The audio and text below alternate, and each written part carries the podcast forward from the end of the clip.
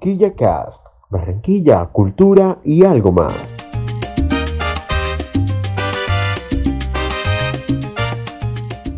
Un espacio en el que recorreremos la puerta de oro de Colombia.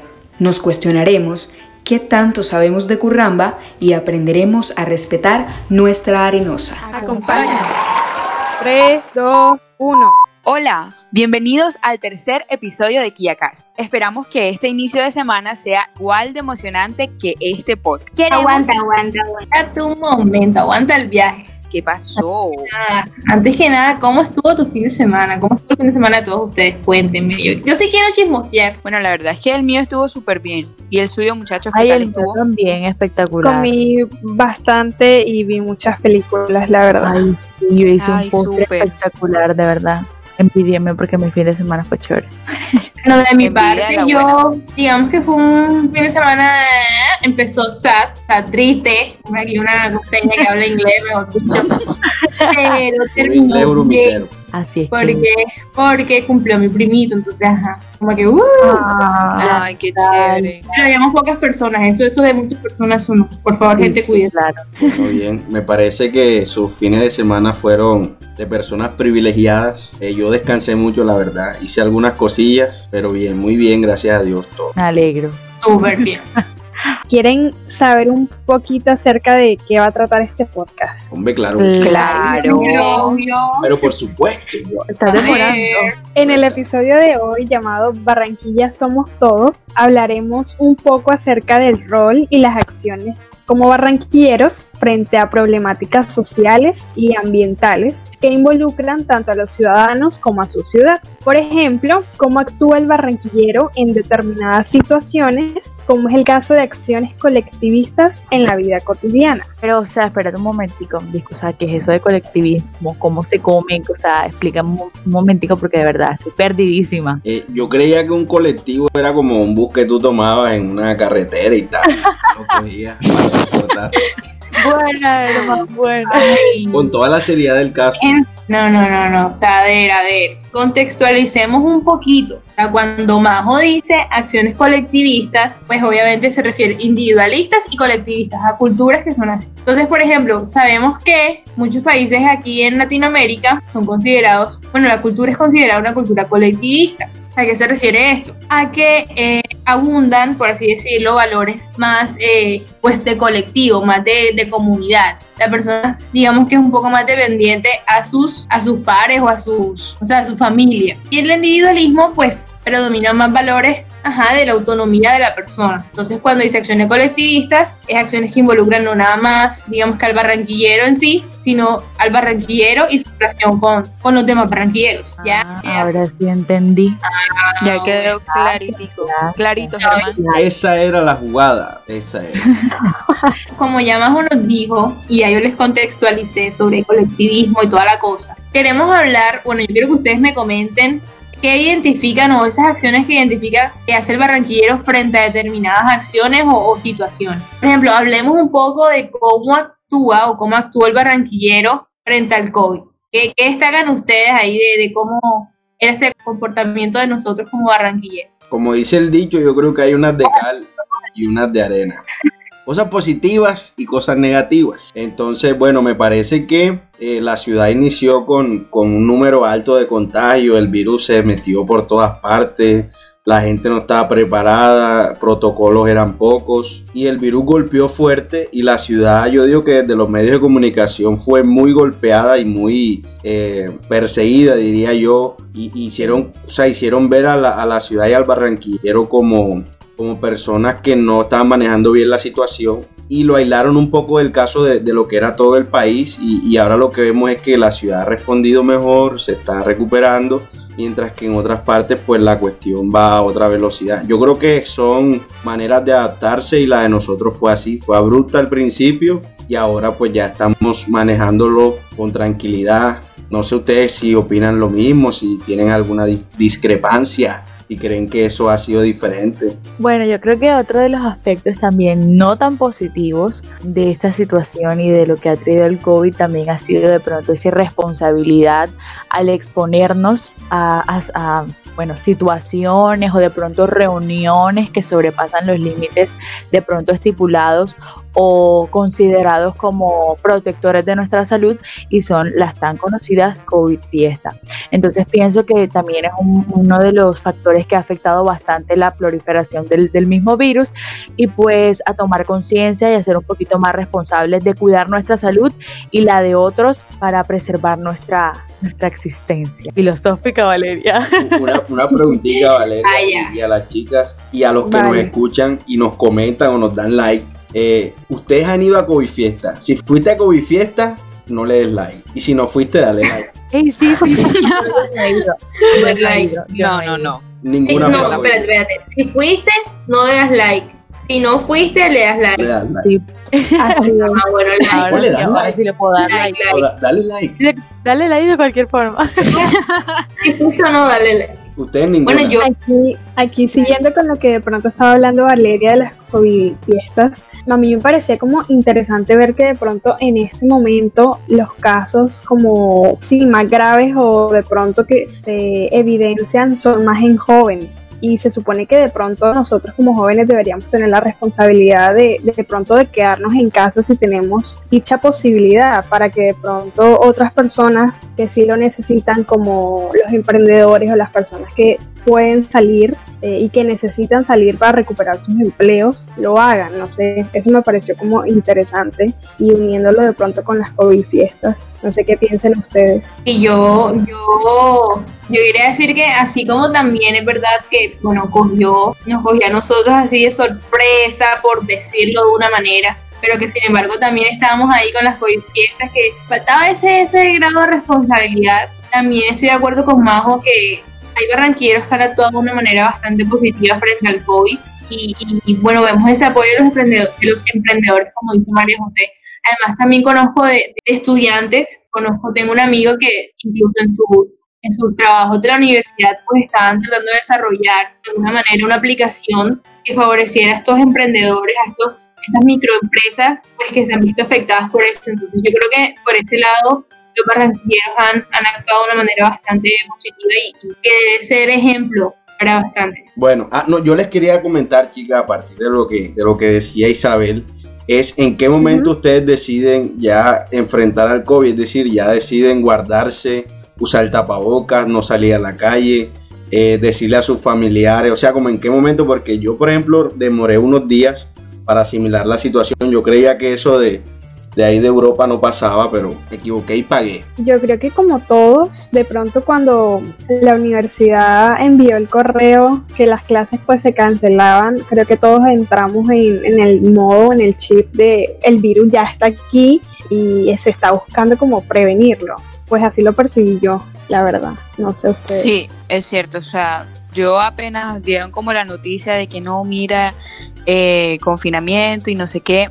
O sea, de pronto uno veía eso como súper lejos porque claro, uno veía las noticias, no, que China, que y uno creía que eso era como súper difícil que llegara hasta acá Barranquilla, pero apenas eh, pues dieron la noticia, sí fue como súper consciente de que, bueno, listo. O sea, ya esto es una realidad, ya de verdad debemos tomar conciencia, ya usar tapaboca, ya la vida que llevábamos antes ya pues en estos momentos ya es historia, o sea, ya quedan en el recuerdo. Nos va a hacer llorar.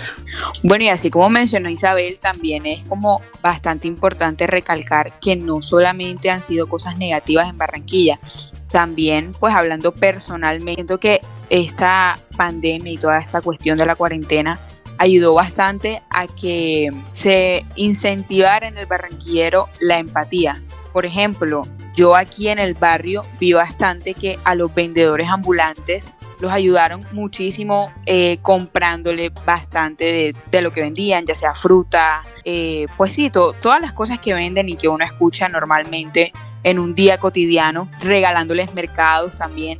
Entonces siento que no solamente es como ver toda la cuestión negativa que ha traído el COVID, sino es bastante importante resaltar todo, toda esas, esa cuestión positiva. Total, yo pienso que también es de pronto compromiso con nosotros mismos de querer ayudarnos y de tener esa empatía, ¿no? Bueno, otro de los temitas que quiero que toquemos sobre cómo actúa el barranquillero frente a una situación de atraco. Yo quiero saber primero aquí si ustedes los han atracado alguna vez. Díganme por favor en los comentarios y ustedes aquí por favor respóndanme si los han atracado. Y si se los han atracado, me cuentan su experiencia en los comentarios, pero por lo menos aquí, díganme si alguna vez lo han atracado. Aquí a mí no, por lo menos, no he tenido la fortuna todavía. Yo tampoco, así como Germán, tampoco he tenido situaciones eh, negativas con los amigos de lo ajeno. Entonces, por ese lado me, me salvado. Bueno, pues felicitaciones que no lo han atracado Tampoco estoy insinuando que los atraquen, espero que nunca los atraquen en la vida, pero a mí sí me han atracado lastimosamente. Ya lo cuento con risas, pero antes me dolía. Hombre, ¿cómo va bueno, yo creo que esa es una de las situaciones que de pronto a nosotros como barranquilleros de pronto nos ataca un poquito más y es como esa inseguridad, ¿no? Yo después de que me atracaron, les contaré ese suceso en un momento determinado, ahora mismo no lo quiero tocar, pero quedó en mí esa espinita de esa inseguridad de que cada vez que salgo voy pendiente de todos, mirando a todos lados. Y yo creo que es una situación bastante incómoda porque a veces no vas, eh, a veces pensar en salir no va a ser en plan de que me voy a divertir y no sé qué, sino como pensar en que tengo que irme en de la hora a la que me voy, porque si se han dado cuenta, pues bueno, las horas pico y toda esa esa cuestión influye bastante. Y bueno, a nuestros amigos de lo ajeno, con cariño se los digo. Saludos, saludos. Bueno, saludos a todos. Saludos a todos, no los estamos discriminando. Y como todos sabemos, en Barranquilla, así como abunda la inseguridad, también abunda las personas que quieren hacer justicia por sus propias manos, de pronto viendo la, insatisfacción que hay en cuanto a la responsabilidad de las autoridades sobre los mismos. Entonces, bueno, en mi caso, el día que atracaron a, me atacaron a mí y a la gente del bus, eh, salieron a corretearlo, intentaron agarrar al muchacho, no lo golpearon tanto, pero me imagino que un puño y una patada tuvieron que haber estado presentes algún palacio le dije. Claro, con un cascazo porque era un mototaxi. Y bueno, yo pienso que eso es algo que nos caracteriza y bueno, qué lástima también porque a veces no conocemos las circunstancias que pasan las personas para atracar. Me da mucha risa pensarlo porque así como tiene algo malo, también tiene algo bueno, pero a veces se pasan de pronto al golpear o de pronto eh, querer matar a la persona que ha cometido el acto, ¿no? Sin de pronto saber el trasfondo de la situación. Pero aquí tocando de pronto un poquito el tema, es un tema bastante controversial porque eh, tiene como opiniones divididas. Hay mucha gente que sí está de acuerdo de pronto en esto que se llama como la paloterapia, no sé si ustedes me corrigen y así es el término. pero eh, sí, hay muchísimas personas que están de acuerdo en como devolvérsela al, al atracador, por así decirlo. Y no sé, eh, como hay gente que piensa que es correcto hacerlo, hay personas que no. Entonces, de pronto, como tú ibas a, decir, creo, Valeria, lo positivo sería la empatía de las personas, o sea, cómo eh, en la comunidad o de pronto el barrio se, se solidariza contigo en este caso que de pronto fuiste la víctima, por así decirlo. No sé si quieras contarnos desde tu perspectiva. La víctima, Creo que ella se está haciendo la víctima. Víctima de verdad que también, aparte, bueno, como tú dices, eh, también se ve lo positivo de pronto después de que pasa el suceso no tan agradable. Pero sí me acuerdo que un señor, como había una multitud de gente, porque ya saben que cuando hay atracos hay una aglomeración, ya sean pues personas chismosas o bueno, lo que sea. Pero yo entre tanta gente me sentía también abrumada y llorando porque estaba desconsolada y desesperada. Un señor muy amable me agarró por el brazo y me dijo, ven acá, vamos a llamar a tu papá. O sea, de verdad, fue como no, no, no, sé cómo decirlo, como la luz, porque de verdad nadie de pronto piensa en ayudarte como en el momento, sino de coger al atracador y como que de pronto ver la empatía del Señor de verme tan afectada y que bueno, llamó a mi papá, me pude comunicar, siento que, que, que es algo que, que rescato y que bueno, eh, creo que como comunidad también, aparte de, bueno, de querer agarrar el atracador, también deberíamos mirar a la víctima y de pronto brindarle la ayuda como me la brindaron a mí. Y porque imagínate que le pasen por encima a la víctima, la víctima, y sea peor, queda robada y pisada y ya está. No, igual yo creo que al final, ignorada. no, y al final hay que ver a la persona que hay detrás de, de- del atracador o del secuaz. Ahí el tema es ver a la persona y, y la justicia está para eso, aunque no funcione siempre bien. Yo creo que no es bueno también. Queda uno con un remordimiento si le pasa algo a la persona. Mejor aplicar la ley. Bueno, otro, otro temita que yo, bueno, situación que yo quería sugerir era los barranquilleros como conductores. O sea, bien sea taxista, bien sea persona particular, una moto. Yo creo que para nadie es un secreto que, que aquí en Barranquilla hay bastante imprudencia al volante. El tráfico, la verdad es que es bastante eh, difícil, digamos que además de sus horas pico, que bueno, en cualquier ciudad la hay, pero estoy diciendo que aquí en Barranquilla o sea, es una cosa que abunda, es una cosa terrible. Entonces, bueno, yo, yo diría que lo negativo de eso es que hay mucha imprudencia, pero también como estamos mirando el lado positivo de las cosas, es que, por ejemplo, cuando yo creo que si somos barranquilleros, todos en algún momento hemos subido a un Sobusa. Sabemos que esos conductores cuando se les da la gana, yo no sé, empiezan a hacer carreras entre ellos, que van cogidos del tiempo, que anda, no alcanza, que entonces empiezan a hacer carreras. Entonces, un lado positivo, yo digo que muchas veces nosotros como pasajeros decimos como que, oye, espérate, tú no llevas aquí animales, o sea, van aquí personas. Entonces yo creo que es algo de destacar porque, ajá, nosotros como pasajeros no estamos permitiendo que ellos, eh, ajá, continúen con eso porque igual puede traer consecuencias obviamente negativas. Una O- carrera de Mario Kart. Toreto Ay, les queda, no, una Toretto cosa- les, les queda en es. pañales a, Le queda pequeño. Sí, sí, sí, todo esto le queda chiquito. Bueno. Y o sea, yo creo que, yo creo que todos, todos hemos subido un Sobusa y nos ha pasado lo mismo. No, yo les decía que, bueno, yo quiero dar mi punto de vista en este sentido, porque tengo un cierto conocimiento técnico y es que las ciudades, ustedes saben que las ciudades crecen, van creciendo a partir de que hay más población, la urbe se expande, hay más vías, más empresas, toda la infraestructura se expande, pero la ciudad, si no se pensó para los fines que se está utilizando, pues pueden haber estos problemas. ¿Cuál es lo que pasa con las ciudades de nuestro país y aquí en este caso Barranquilla? Que cuando fueron pensadas, no, no sé, el que se las imaginó o la planeación no daba para pensar que fuesen lo que son hoy en día. O sea, una ciudad tan grande, más de un millón de habitantes y tal y tal. Entonces, ¿qué pasa? Eh, la ciudad tiene ha ampliado su infraestructura vial, pero eso no es la solución. Les pongo un ejemplo sencillo que me lo explicó una vez un profesor. Si tú crees que la solución a subir de peso o a engordar es comprar pantalones de mayor talla, estás equivocado. Esa no es la solución. Te puedes sentir bien, pero no vas a solucionar el problema de raíz que es el peso. Eso es lo que pasa con, con las ciudades. Expanden sus vías, expanden toda su infraestructura vial. ¿Y qué pasa? Que bueno, hay más carros, la gente compra más. De hecho, en Barranquilla la gente lo que quiere es comprar un carro para no tener que utilizar el transporte público. Ahora, la otra situación sería, mejoró el transporte público, la gente ya no quiere tantos carros, sino o los deja en su casa y usa el transporte. Pero obviamente sabemos que es una situación complicada que la gente no hace eso por lo general. Todo el mundo quiere su carro y más con las facilidades que hay hoy en día. Entonces hay que como que pensar hacia dónde va Barranquilla. Este es un momento crucial y este programa también puede ser muy importante para eso. Porque nosotros somos los que vamos a definir todo eso que viene y ya se está definiendo desde ahora. Entonces sería importante ver hacia dónde queremos que crezca la ciudad. ¿Queremos más vías para que haya más carros o queremos apostarle a otro tipo de, transporte? Ya sea la bicicleta, que ahorita por ahí vamos a tocar el tema de las bicicletas, eh, ya sean,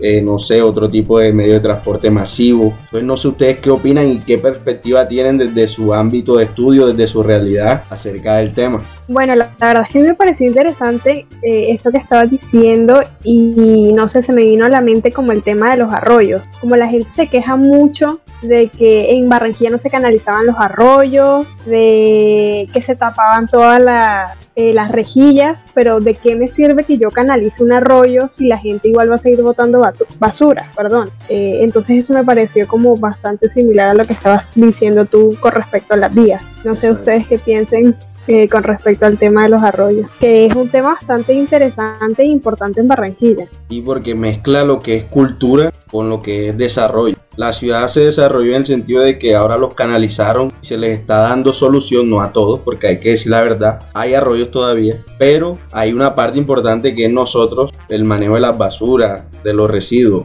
No sé si a ustedes les ha pasado un caso a las chicas eh, que han visto gente tirando basura al arroyo, si han visto cómo, se, cómo es ese escenario de un arroyo desbordado que se desborda el canal y, y esa agua hacia donde coge. Complicado. O en las desembocaduras que son a las afueras de la ciudad, cómo llega esa agua ahí con basura y tal. Entonces es un tema, un tema de mucho cuidado. No sé qué opinan No, de eso. y de- bueno, Majo, concuerdo contigo y yo creo que este es uno de los problemas ambientales que como ciudad estamos atravesando hasta el día de hoy y va un poco de la mano con la responsabilidad y de pronto la falta de pertenencia al de pronto tirar la basura eh, por las calles y pues bueno, obviamente estamos siendo conscientes de que estamos corriendo el riesgo tanto de saturar el alcantarillado y también de pues poner en riesgo nuestra salud porque si hemos visto, bueno, yo he- he tenido la oportunidad de ir a unos barrios bastante complicados donde se ve el alcantarillado por donde baja toda el agua de pronto de, de la lluvia.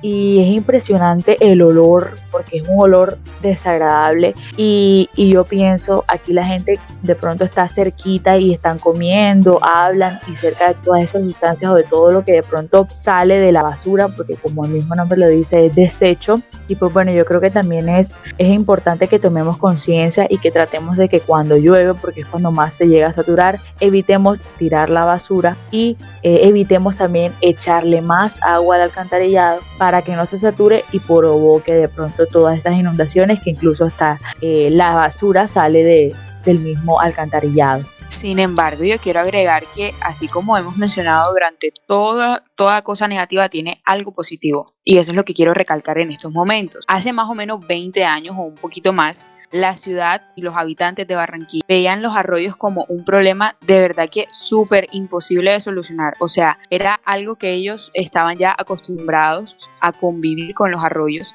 Sin embargo, hoy en día, o sea, nos podemos dar cuenta de que con toda la tecnología y pues la buena administración que se ha llevado en el poder, en la, pues en el gobierno de Barranquilla, se ha podido ir solucionando este problema de los arroyos. Y ya nos hemos dado cuenta que eh, pues estos arreglos y esta mejoría se nota. Y obviamente no hemos, pues, o sea, como ya el fin de los arroyos, pero si nos colocamos a comparar de la Barranquilla con arroyos de hace 20 años a la Barranquilla actual, nos damos cuenta que nos encontramos en una posición y, a pesar de todo esto nos podemos dar cuenta que se va encaminando a esa barra eh, ideal de donde de verdad no exista ningún arroyo. Esto me parece como súper impor- importante recalcar. Bueno, cerrando el tema sobre lo que hemos estado hablando del barranquillero y todos estos aspectos positivos y negativos, no sé si ustedes recuerdan cuando les, les comenté sobre colectivismo e individualismo. Entonces, en, nuestras, en nuestra cotidianidad, en nuestras experiencias diarias, podemos ver y destacar varios ejemplos de acciones colectivistas que tenemos nosotros como barranquilleros. Incluso ya, pues lo hemos mencionado con anterioridad. Entonces, por ejemplo, podemos destacar cuando las personas piden, eh, le brindan la ayuda a alguien que está perdido.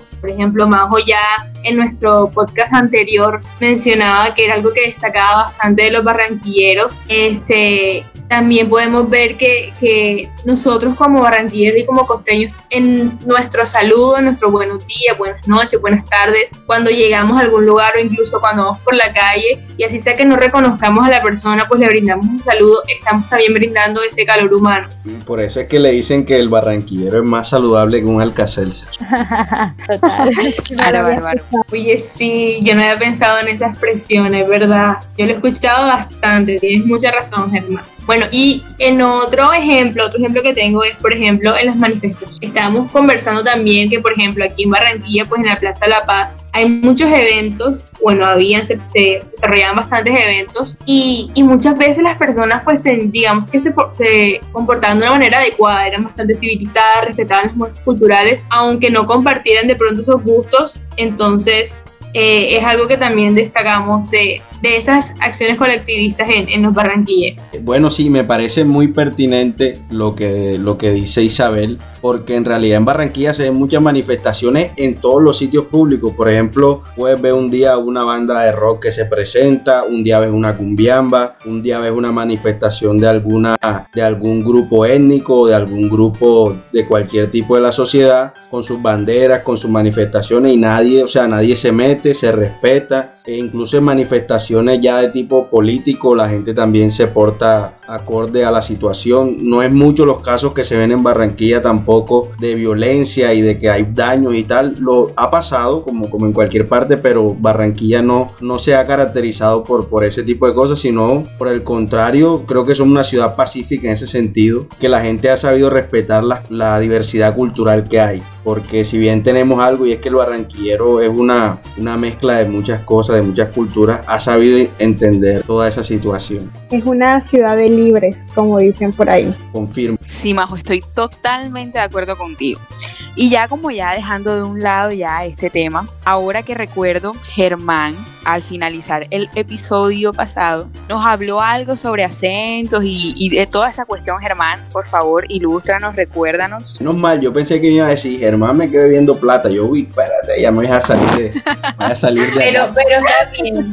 Bueno, eh, lo que les decía, chicas, aquí primero quiero saber cómo, cómo estamos nosotros de ese tema y hablamos un poco de eh, Barranquilla Somos Todos, ya algunos temas un poco controversiales, pero ahora un tema que para mí es fundamental y es polémico. ¿Ustedes qué opinan? O sea, ¿cuál es su percepción acerca del acento? ¿Por qué creen que perdemos el acento? ¿Lo han perdido? ¿No lo han perdido? ¿Han logrado retenerlo? ¿Han tenido alguna experiencia en que son paisas o, o- son del interior 15 o 20 días y vuelven a la normalidad?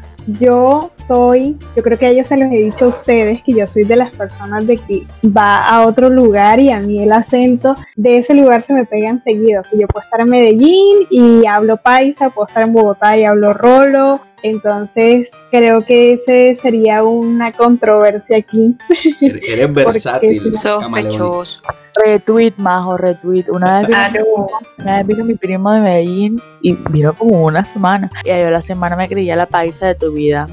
Sospechoso. Bueno, de mi parte yo, yo sí considero que estoy firme para la raya como buena costeña. O sea, mi acento no lo pierdo por nada. A excepción de la vez que estuve ajá, en otro país, pero eso fue porque ajá, yo estaba pequeña. Y uno cuando está pequeño, uno literal, como dicen los, los papás, somos una esponja. Entonces uno absorbe todo, se le pega a uno hasta, así sea un acento de, de- de por allá de la China. O sea, Pero que, yo sí. o sea que en vez Sí. de ajá, dijeras hostia, tío. En vez de decir ajá. A ver, Germán, yo no dije el país, yo no dije el país, pero toda la razón. Hay que decirlo, hay que decirlo para que sea para programa internacional.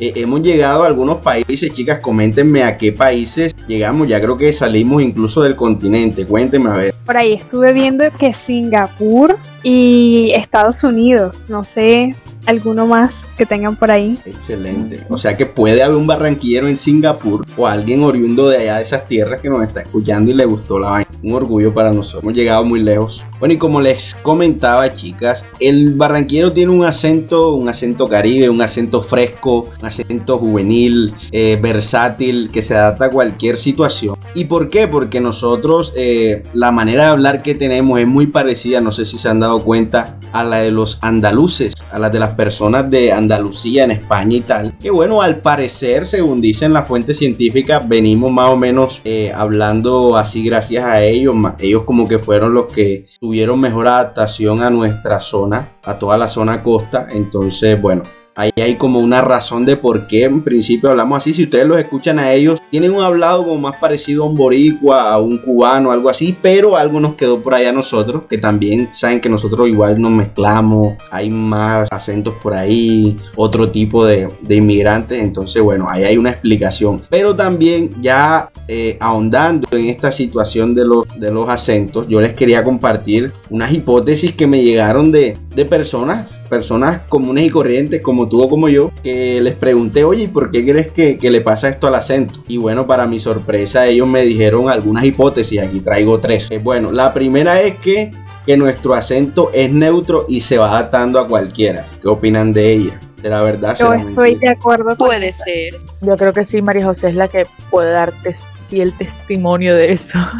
Exacto, creo que María José es un ejemplo ahí vigente del La tema. verdad, sí. Considero que mi acento es como muy neutro y de pronto una que otra vez se me sale alguna expresión, pero Bueno, la otra hipótesis es que gracias a la forma en que se habla acá, es muy fácil desarrollar los músculos que influyen en el habla y adaptarnos a los otros acentos, a las otras maneras de expresarnos. Entonces puede ser por la gesticulación No sé si les ha pasado que dicen que hablamos muy rápido. Si alguien de otra región del país o del mundo nos está escuchando y cree que vamos muy rápido, eh, esto es normal acá en Barranquilla, la gente habla lo así. cierto. Entonces, bueno, hay que ponerle, no sé si un modo al podcast que, que vaya un poquito más lento, creo que se puede. Es una manera de, es la manera en cómo nos expresamos. No, no crean que es que esto está adelantado o que para que quede más cortico lo comprimimos, no. Este es el original.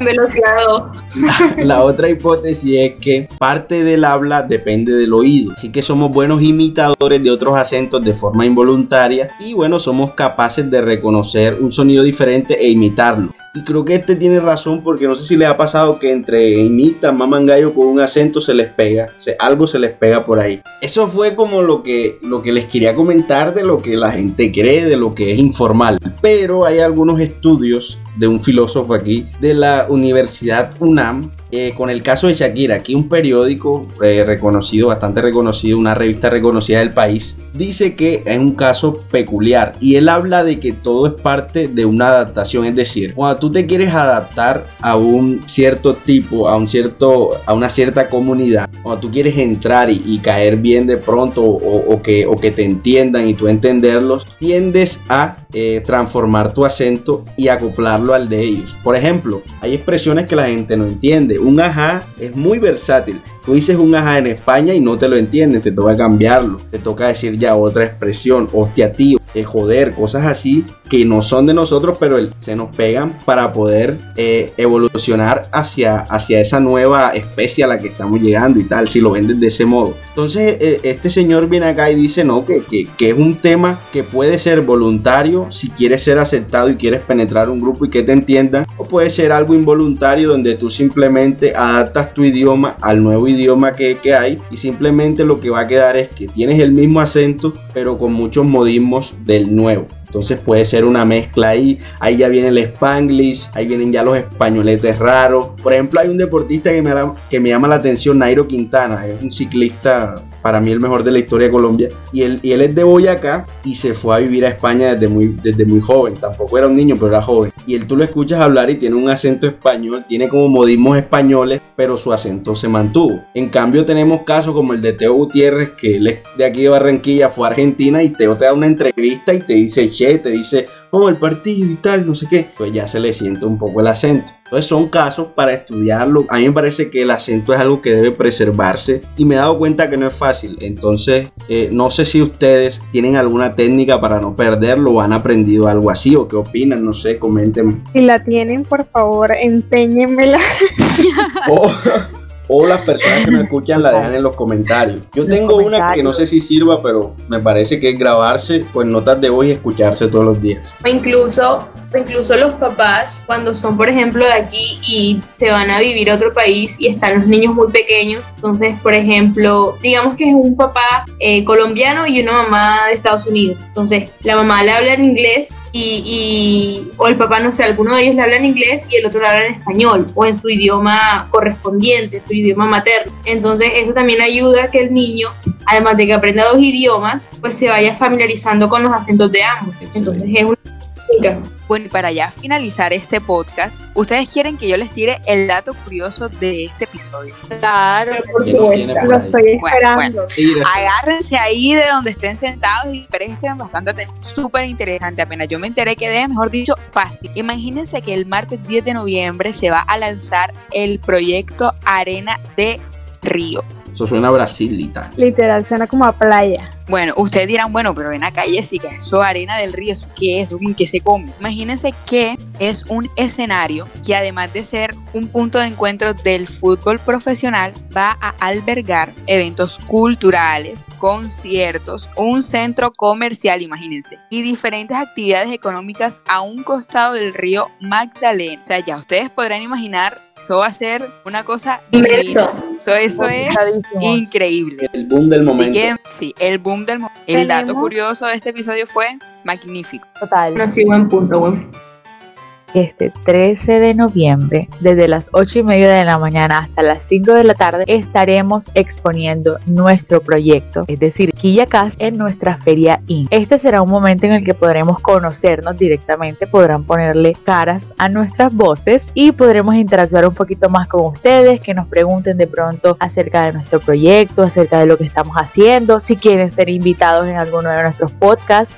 porque también eso podemos integrarlos y pues queremos extenderles la invitación, les estaremos dejando los links de la inscripción, porque para poder ingresar a la Feria IN tenemos que inscribirnos. Y pues bueno, recordarles que este es un espacio que ha creado la Universidad del Norte para conectarnos, para hacernos presente en la comunidad, así que que no se les olvide, les estaremos dejando muchísima más información por nuestro Instagram, arroba quilla cast. Por ahí estaremos dándole los links de ingreso para poder inscribirse a la Feria IN, eh, la forma en la que podrán ingresar a nuestro stand y conocernos un poquito más. Así que espero que estén súper dispuestos, nos pueden ir comentando si les parece chévere la idea de que ustedes también hagan parte de nuestros podcasts y recibimos sus ideas y todas sus sugerencias para mejorar nuestro proyecto. mucho que hayas sintonizado hasta este minuto el podcast. Gracias por apoyarnos en todas nuestras redes sociales y compartir nuestras publicaciones. Chao, bye bye. Nos vemos. Chao. Nos vemos. Nos vemos.